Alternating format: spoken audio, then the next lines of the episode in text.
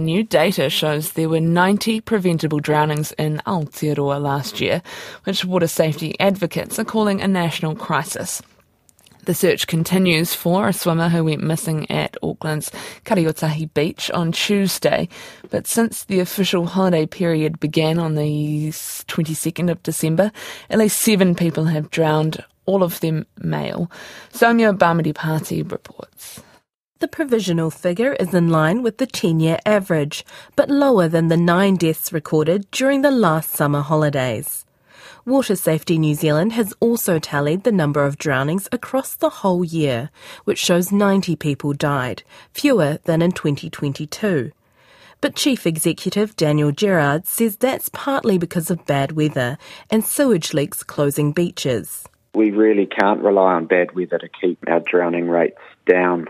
We need behaviour change. We need people to be, you know, swimming between the flags. We need little New Zealanders to be looked after by their family and whānau and parents. But probably most importantly, we all need to be developing that skill of being able to float. Daniel Gerrard says the number of drownings in 2023 is still higher than the 10 year average and signifies 90 people who didn't return home. New Zealand has a high drowning rate compared to other Western nations like Australia, Canada, and the UK. Older males and Māori are both overrepresented in the statistics. Rob Hewitt from Tangaroa Ara Rau, a collective of Māori water practitioners, says Māori have a unique relationship with water. You would not find a lot of Māori going to the beach and swimming between the flags because the interaction with the water isn't recreational. There's no uh, recreational vocabulary within Te Reo Māori. It's, okay, we're going down there to do a job. We're going down there to collect kai. However, Rob Hewitt says with colonial displacement, some have lost that mātauranga or knowledge of water safety. The collective aims to fill the gaps through practical water skills education and more research on how Māori interact with water. The former Navy diver had his own harrowing near death experience, spending four days and three nights drifting in the sea between Mana and Kapiti Islands in 2006. I had good gear, I had good knowledge, I had good uh, practices and stuff like this.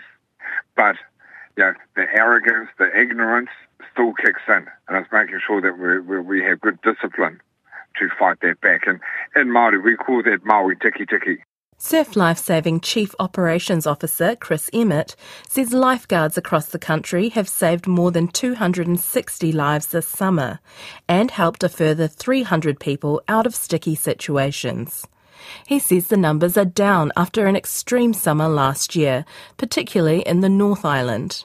This year, um, we're seeing more of a typical summer cycle with the El Nino weather pattern coming through, which which is pointing to the west coast of Auckland being a little bit of a hotspot for us. Um, and the east coast currently is experiencing less less surf, but we did have challenging conditions in and around New Year's Eve.